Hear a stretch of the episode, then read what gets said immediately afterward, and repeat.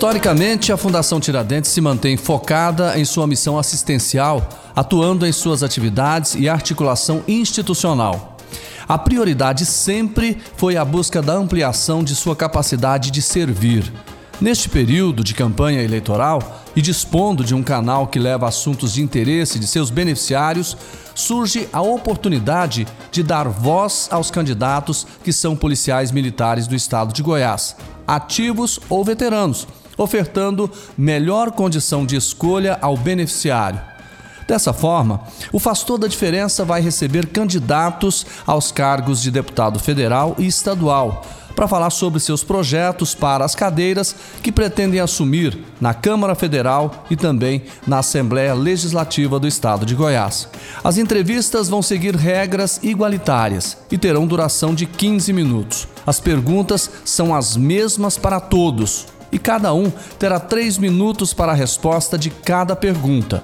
Ao término, caso não ultrapassem o tempo, os candidatos terão três minutos para suas considerações finais. Todo o tempo será cronometrado e informado ao candidato preservando a igualdade do espaço para todos. Os episódios serão apresentados na íntegra. Teremos um bate-papo que visa trazer ao conhecimento dos beneficiários os projetos políticos que influenciam em sua profissão e qualidade de vida. Contamos com a imparcialidade e a objetividade de todos. Nós vamos conversar com a capitã Valesca, candidata a deputada estadual pelo União Brasil. Candidata, qual é a sua proposta para a defesa de direitos e prerrogativas dos policiais militares, ativos e veteranos? Olá, eu gostaria primeiro de agradecer o espaço né, que nós estamos tendo aqui para expor nossos, nossas ideias, nossos projetos, nossos sonhos. Né? Na verdade, nós trabalhamos com não só os sonhos de nós que estamos pleiteando a vaga, mas também com os sonhos de todos que estão acreditando no nosso projeto. Eu acredito que o projeto de garantia das prerrogativas, dos direitos dos policiais, eles vão ser a bandeira de todo mundo que está trabalhando com a segurança pública. Né? São projetos que já foram é, lutados e, e batalhados durante o tempo tempo. Eu acredito que o principal é nós estarmos vigilantes, né, de que esses projetos sejam colocados em pauta, sejam votados de maneira correta. Então, sobre a questão da C2, né, a, é, é, reajuste a C2, o AC3, é, ele ser equiparado à, à questão do, do salário mínimo, o, também do SES 137, as demandas das pensionistas. Então, o que eu penso, o que eu penso que a gente tem que fazer, né, sobre a questão da database também, reajuste financeiro, são coisas que nós temos que estar lutando, mas não só como um projeto de campanha, estar realmente ligada a isso dentro da, da Assembleia. Mas o principal, que eu penso como política, é uma política para o povo, mesmo, para o servidor público. É, não tenho nenhum político, é, é, político para chamar de meu, e eu também não vou ser essa política. Então, a minha sala, né, o meu gabinete, vai estar aberta a todas as demandas individuais dos policiais, para eu ser é, ponte de apoio que a gente possa conseguir não só é, recursos e, e coisas é, institucionais, como também individual, ajudando o policial a ser reconhecido e valorizado, tanto na cidade que ele está, quanto provavelmente dentro da instituição. Protegê-lo. Candidata, quais são os seus projetos de promoção de qualidade de vida para os policiais militares, pensionistas e familiares, sob o aspecto da assistência social, a saúde ou situações de atenção típicas das profissões ligadas ao policiamento e à segurança pública? Nós entramos em um mês chave, né? Essa pergunta entra num mês muito bom, que é o Setembro Amarelo, que é o mês de prevenção, né, ao suicídio. Nós sabemos que isso é uma realidade que acontece. Nós precisamos preparar os policiais para o serviço como um todo. Quando eu falo de qualidade de vida, é uma coisa muito individual. Porque às vezes o que é qualidade de vida para mim não é para outra pessoa. Então, para alguns, qualidade de vida é ter é, saúde, financeiro, seria um conjunto de tudo, né? Mas eu acho que nós podemos fazer, investir no material humano. Então, a minha ideia é investir no material humano. Projetos nós temos demais. Nós temos associações, assim como a mesma Fundação Tiradentes, o HPM, institui é, é, HPM itinerante, né? Mas nós temos que investir no policial como um todo. Como eu penso? Trabalhando o policial na educação financeira, para que o policial não se torne tão dependente de trabalhos extras que impeçam que ele tenha qualidade de vida e momentos com a sua família, momentos de é, memórias afetivas que vão ficar nos filhos dele. Eu tenho casos de policiais que tiram, é, fecham as horas de AC4, mas nunca foram para a praia com a família. Não tem momentos de lazer com a família. Então, é, a gente tem que combater o sedentarismo, né, uma, a má alimentação e a jornada de trabalho é uma jornada é, desgastante, né? Então, o policial valorizar esses momentos de folga, que a gente precisa também descansar. E sobre a questão das pensionistas, eu passei até por isso agora, né? Meu pai faleceu há dois meses e minha, ele era bombeiro. A minha mãe, ela ficou casada há 43 anos, extremamente dependente do meu pai. A primeira vez que ela girou a, a porta giratória de um banco foi a gente que levou ela. Então, a gente preparar com assistência social essas pensionistas para esse momento. Nós temos esse contato pós-morte com, com é, após a morte do policial ou da policial, esse contato de é, oferecer ajuda, oferecer aporte, é, oferecer uma ajuda, fina, é, educação financeira para que ela saiba gerir o salário, que às vezes ela é uma mulher de família, né? Ela não tem essa obrigação financeira, vai começar a ter. É, até é, formas de propor para ela também é, cursos profissionalizantes, para que ela queira, se ela quiser entrar no mercado de trabalho de alguma forma, para ocupar o tempo dela. Então, são coisas que a gente. É, eu penso num, numa, numa, política voltada realmente para tratar o ser individual dentro das suas particularidades com toda a integralidade dele. Nós avaliarmos a questão da saúde mental dos policiais. Nós temos policiais que têm medo de, de baixar, né, que é ficar afastado e parar de tirar o virtual. A tropa é, é não, não querer trabalhar com ele novamente. Então, são várias é, barreiras que nós temos que têm que ser quebradas dentro da instituição. É, e dentro dos nossos policiais. A gente pode trabalhar isso individual, é, trabalho de formiguinha mesmo, de um a um, fazendo essa valorização da qualidade de vida, falando da importância da atividade física, da saúde, de uma alimentação mais saudável, porque não é só viver, né? Mas é viver com qualidade o maior tempo possível para os nossos. Candidata, quais são os seus projetos em relação à segurança pública? Então, a segurança pública, eu penso inicialmente como mulher, né? Eu trabalho em viatura, é, em trabalho operacional, é, na segurança pública, é, no batalhão diária. E tem momentos que nós não temos policiais femininas trabalhando na rua. Então, eu penso que um dos projetos que nós podemos levar é o aumento do número de mulheres para entrar na polícia, que hoje nós temos somente 10% né, de, do público. Nós poderíamos sugerir aí 20%. Eu acho que seria um público maior para nós podermos trabalhar, porque é importante a mulher estar na rua, é, trabalhando com, com, com o público. Né? É, nós temos também que valorizar é, o policial como um todo, da forma financeira, né, instituir políticas que o policial consiga receber melhor através de reparações salariais. E eu queria também, a minha pauta né, é a valorização do quadro de oficiais auxiliares, que é de onde eu faço parte. Eu vim dos soldados, né? Eu, eu cheguei ao oficialato através de provas por merecimento, mas foram provas intelectuais e como oficial somente foi promovida por antiguidade. Então, uma das pautas que eu acho que vai que eu vou lutar muito com elas é que as nossas promoções, as nossas medalhas, os nossos reconhecimentos, eles sejam realmente para todos os policiais, que o policial que está lá no rincão, no rincão de Goiás, na viaturinha diária, tomando o sol, na linha de frente, ele seja reconhecido não só politicamente, né, reconhecido pelo trabalho dele, pelo trabalho de excelência que ele faz todos os dias. Então, que possa chegar a ele esses benefícios que a instituição tem e que às vezes não chega. Nós temos policiais que passam anos sem receber ao menos um, um elogio em ficha. Então, acredito que a gente tem que pautar pela valorização realmente do, do, valorização do policial e, consequentemente, o policial sendo valorizado, ele vai prestar um serviço de maior qualidade para a população como um todo.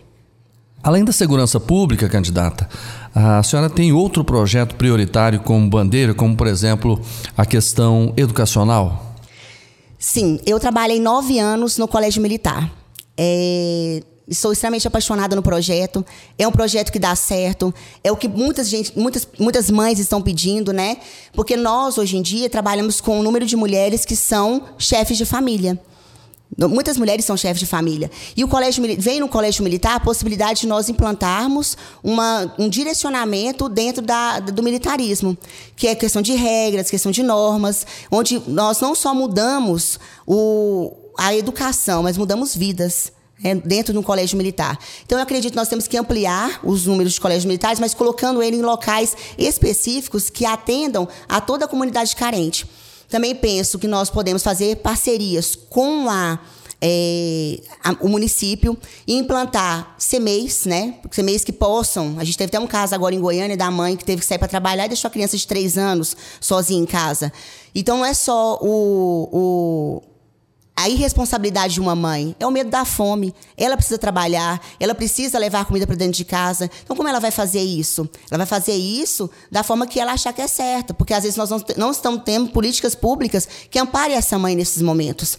Então, acredito que esses CMEs podem ser estendidos até o período noturno, porque nós temos mães que trabalham durante a noite, né, como é, garçons, é, restaurantes, bufês e festas, como qualquer outro tipo de profissão que elas possam também é, ter esse acesso e deixar essas crianças. Muita minha, minha, preocupação também muito grande com a educação são as crianças atípicas, né, as crianças com deficiência. É, eu tenho um filho que tem é, transtorno de atividade. É, nós temos uma dificuldade com a questão de aceitação escolar para essas crianças, porque às vezes o professor não está acostumado a lidar com uma criança que tem deficiência e nós mães não somos guerreiras, né? Nós queremos que tenha políticas públicas que realmente incluam essas crianças e que valorizem essas crianças no, no na escola, né? Elas serem socialmente aceitas. E eu tenho vários outros projetos, mas o, o, que eu penso também, a gente tem que formar é, cursos profissionalizantes, voltar àquela época, né? Que a gente saía do segundo grau já sabendo fazer alguma coisa. Porque o jovem hoje, ele quer sair, ele quer trabalhar. E ele sai do segundo grau sem nenhum trabalho, sem nenhuma especialização em algo. Então, nós podemos investir em cursos profissionalizantes e, mais ainda, investir dentro das cidades. Nós temos é, o que é o poder econômico daquela cidade. Por exemplo, eu sou de Caldas Novas. O lá o forte é o quê? Turismo. Eu investi em cursos para a comunidade, presencialmente, ou até mesmo cursos é, à distância, cursos online, que possa favorecer a qualificação profissional para uma melhor inserção no mercado de trabalho dessas pessoas. A senhora ainda tem um minuto e dez. E como projeto também eu quero falar sobre a defesa da mulher, né? Eu trabalho isso muito em redes sociais, com empoderamento feminino. A importância nossa na sociedade, nós mulheres hoje somos 53% do, do, do eleitorado, né? Nós temos que apostar que mulheres podem votar em mulheres. E eu penso que a gente tem que tratar a mulher num ser integral. Hoje uma mulher é violentada fisicamente ou violentada é, violência doméstica, ela vai vai delegacia e para onde que ela vai depois? Nós não temos uma, uma, política pública que trate aquela mulher como um todo, com assistência social, com psicólogo, com um curso profissionalizante, porque muitas mulheres não é só a dependência emocional, é a dependência financeira. Eu vou para onde com meu filho? Então, e também, junto com a União, propor a, a as mulheres vítimas de violência terem porte de arma. Eu, como policial, não posso né, não ter uma política armamentista. Então, eu acredito que as mulheres vítimas de violência, elas têm sim que estar armadas, porque o cara não vai voltar de novo lá. Né? E se ele voltar, ele não vai agredir mais nenhuma outra mulher.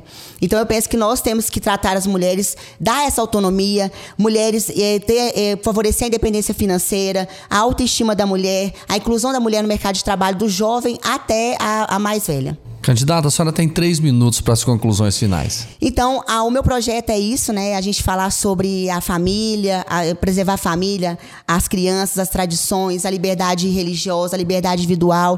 Sou uma mulher extremamente comum, de hábitos simples. Eu tenho 40 anos, eu sou mãe de duas crianças, esposa, dona de casa, sou capitã de polícia. Entrei soldado em 2001, então eu tenho 20 anos, 21 anos de polícia. É, consegui fazer o curso de habilitação de oficiais auxiliares em 2003 13 e hoje eu sou é, capitã de polícia. As minhas promoções foram através de critérios de intelectual e antiguidade. Então eu nunca, eu sempre, eu falo, eu brinco, eu sou, da, da fila lá da da filhinha mesmo, né? Eu nunca tive esse favorecimento político, estou na política, aceitei o convite, porque eu acredito que nós podemos fazer a diferença e eu levar uma mulher comum, né? Uma mulher comum para a Assembleia Legislativa para defender pautas de mulheres. Hoje nós não temos, é, nós temos mulheres, mas não temos mulheres que possam defender. Então, homens estão lá legislando por nós. Não é que eu estou fazendo uma questão feminista, não sou feminista. Quero lutar por um mundo onde nós mulheres não tenhamos que comemorar dia, que nós não temos que ter um agosto lilás para ressaltar sobre a violência doméstica, a violência doméstica. Eu quero ser essa mulher que vai levar realmente a igualdade de direitos em todas a, a esfera como mulher. Então eu peço, né, que as mulheres votem mulher. Eu sou a Capitã Valês, como eu já falei, meu número é 44190, é o 44 do calibre, 190 da polícia, é muito fácil, precisa nem fazer colinha para lembrar o meu número a minha campanha está sendo de formiguinha, da minha família para a família das pessoas. O, o, meu, o meu processo está sendo um processo de voluntariado, mesmo as pessoas que estão acreditando que eu posso fazer a diferença é, para elas e representar. Quero fazer um mandado transparente, participativo, que a comunidade, a sociedade possa vir até mim e receber esse amparo. Né? A gente tem lá assessores que possam nos, nos acompanhar e eles vão ser bem empregados dentro das especificações necessárias para o estado de Goiás. Então, eu vou colocar pessoas que possam é, multiplicar, me multiplicar e estar atendendo toda a, a comunidade. Então, eu me coloco à disposição, né? peço que votem em mim. Vou falar novamente meu número, 44190, Capitã Valesca. Peço que siga as minhas redes redes sociais, é arroba Capitã Valesca, e lá tem todos os links com figurinhas e coisas para quem quiser me seguir e apoiar a minha campanha. Vem comigo, gente. Vamos fazer a diferença pela renovação política. Nós conversamos com a candidata Capitã Valesca, candidata a deputada estadual pelo União Brasil. Obrigado, candidata. Muito obrigada pela oportunidade. Finalizamos a entrevista da série Candidatos 2022. Espero por você no próximo episódio. Eu sou o jornalista Jordevar Rosa, agradeço a sua companhia e te espero nas próximas edições do Faz Toda a Diferença, o podcast da Fundação Tiradentes. E você, já conhece as nossas redes sociais? Acesse arroba Fundação Tiradentes no Instagram e no Facebook se quiser interagir comigo, deixe a sua mensagem ou a sua sugestão de conteúdo para o nosso podcast. Basta acessar a aba Fale Conosco do site da Fundação Tiradentes, o tiradentes.org.br. Um grande abraço para você.